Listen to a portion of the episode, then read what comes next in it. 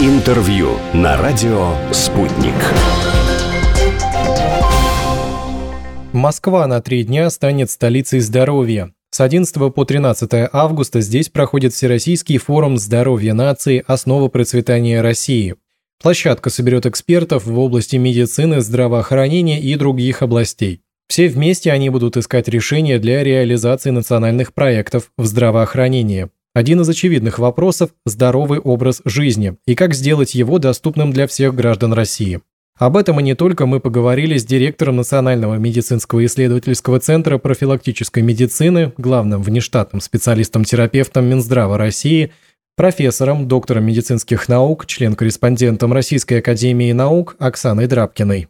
Оксана Михайловна, здравствуйте. Здравствуйте. Оксана Михайловна, вот в вопросе здорового образа жизни, конечно, питание играет, насколько я понимаю, очень важную роль, но что еще важнее и проблемнее для ну, вот обычных людей, там, типа меня, у которых нет там медицинского образования, это вопрос э, качественной информации, чтобы узнавать о том, что правильно, что неправильно, что полезно, что вредно в вопросах питания. Где получать эту информацию? Вообще, эта информация, конечно, очень распространена, но действительно самый главный вопрос – это качество и достоверность данной информации. Сразу хочу сказать, что у нас в Российской Федерации создана система профилактических осмотров и диспансеризации. Эта система подразумевает наличие отделений и кабинетов медицинской профилактики в каждой поликлинике. И как раз вот эти кабинеты, во-первых, выявляют факторы риска, а во-вторых, рассказывают и дают ту самую достоверную и нужную информацию по каждому из факторов риска, в том числе и по питанию. Для этого надо только прийти на диспансеризацию. Хочу отметить, что с прошлого года диспансеризация у нас ежегодная, начиная с 40 лет, ежегодный профилактический осмотр. Одним словом, если есть желание сохранить здоровье, если есть желание получить достоверную информацию и использовать, каждый год заведите день, когда необходимо прийти в кабинет или отделение медицинской профилактики. Вот это вот, мне кажется, самая достоверная и самая, скажем так, научно обоснованная информация. Кроме того, есть много информации в интернете. В частности, могу адресовать тех, кто хотят заняться правильным питанием, рациональным питанием на сайт Института питания, на сайт Национального медицинского исследовательского центра профилактической медицины Минздрава России.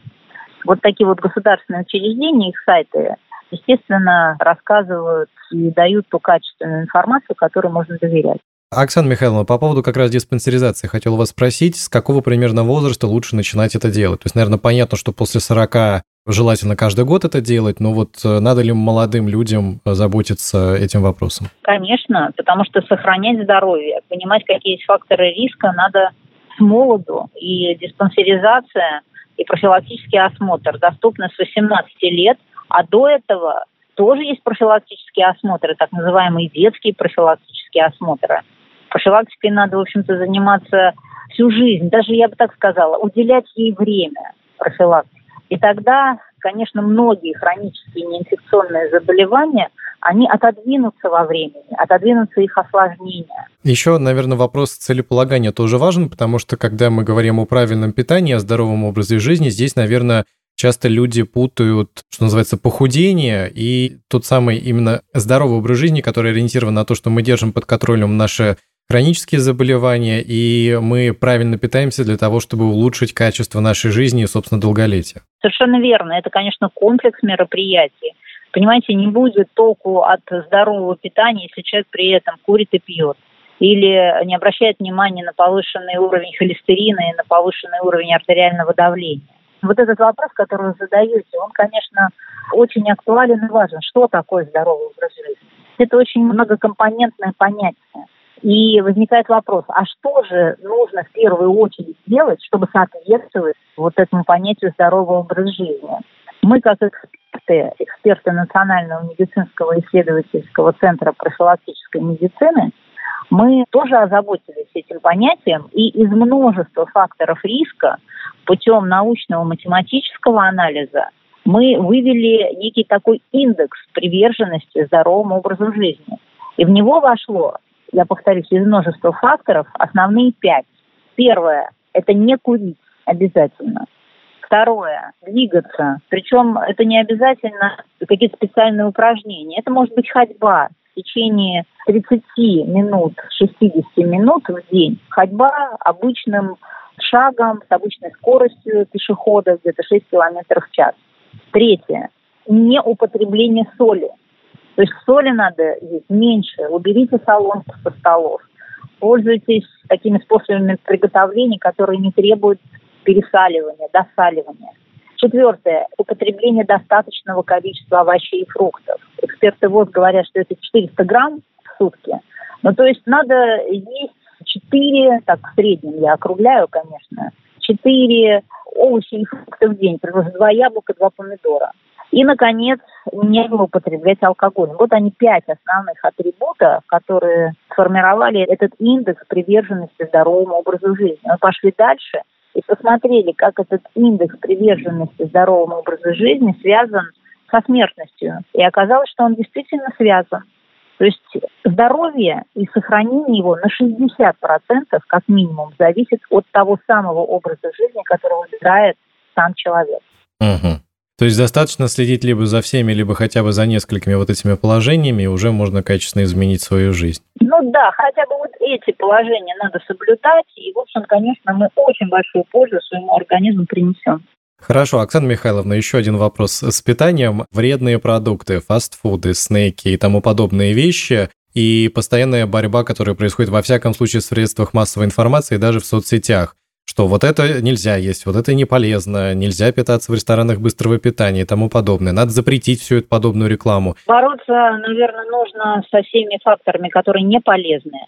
И я бы сказала, что мы часто упускаем то, что надо поощрять и рассказывать о том, что полезно. Фастфуд явное дело, это не полезная еда. Это пища, которая совершенно четко доказано во многих исследованиях приводит и к раннему атеросклерозу, и к повышению уровня артериального давления, потому что она пересоленная, ну и так далее. Это большой перечень заболеваний, которые не буду перечислять. Естественно, как человек, погруженный в профилактическую медицину, я считаю, что надо давать достоверную информацию по поводу неполезности этих продуктов, по поводу влияния такого питания на здоровье. А если говорить о том, какие болезни сегодня наиболее распространены, или, быть может, вы замечаете, ну и вы с вашими коллегами заметили, как изменилась карта болезни, условно говоря, с сегодняшнего человека? Ну, если вы сегодняшнего человека считаете человека 21 века... Ну, в среднем ему уже где-то 20 лет, наверное, да. Ну, вот 30-40. Надо сказать, что вообще вот этот вот переход, он произошел в прошлом веке, когда мы от эры инфекционных заболеваний перешли в эру неинфекционных заболеваний. Но видите, 20 год все спутал, и мы встретились с очень опасным вирусом, который, в общем-то, показал, что эра инфекционных заболеваний, она, наверное, не ушла, она так в ремиссии находится, и периодически вот эти вспышки инфекционные, они были, есть и, наверное, будут. Но вообще статистика говорит о том, что именно хронические неинфекционные заболевания обуславливают практически 70% преждевременной смертности. К ним относятся всего четыре группы.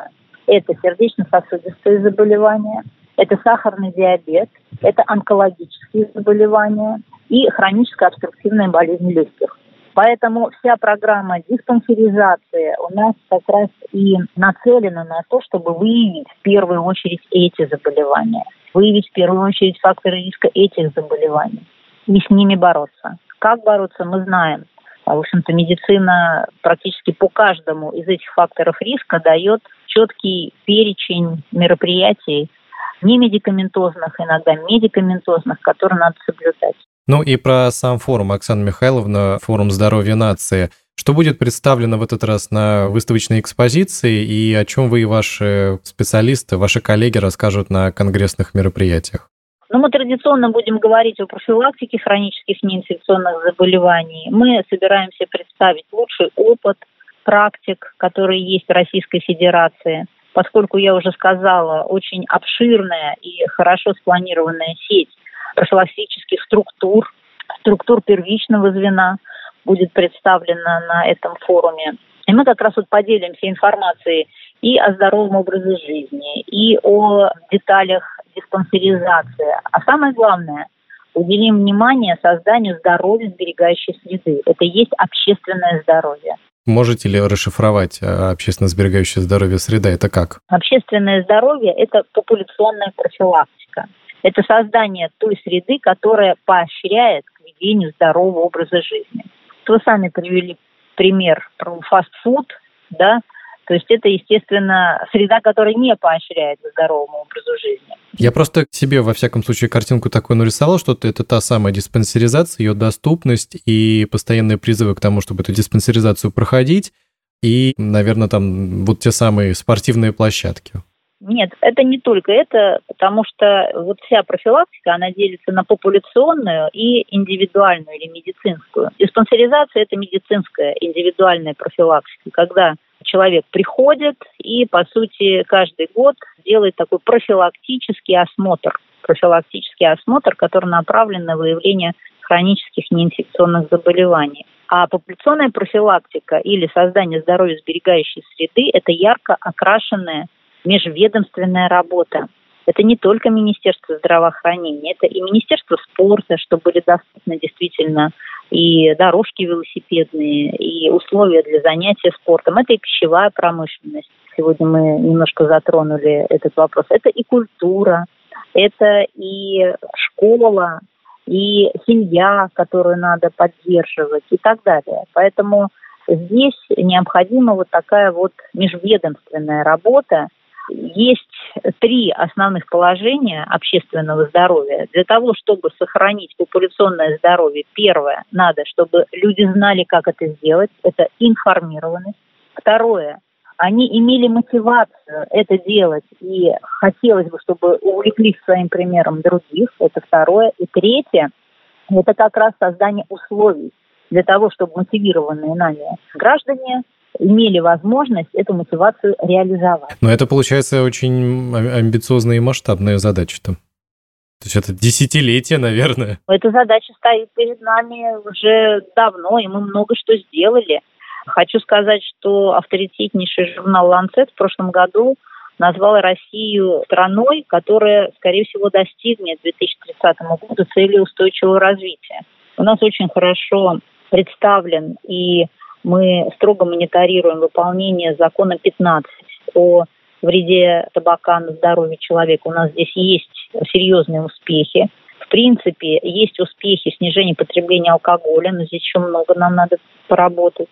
То есть работа идет, безусловно, и законодательная, и другие формы работы. Спасибо вам большое, Оксана Михайловна, за интересную беседу. Надеюсь, мы хоть кого-то смогли увлечь, по крайней мере, узнать побольше о здоровом образе жизни. А слушателям я напомню, что мы беседовали с директором Национального медицинского исследовательского центра профилактической медицины, главным внештатным специалистом, терапевтом Минздрава России, профессором, доктором медицинских наук, член-корреспондентом Российской академии наук Оксаной Драбкиной. Интервью на радио «Спутник».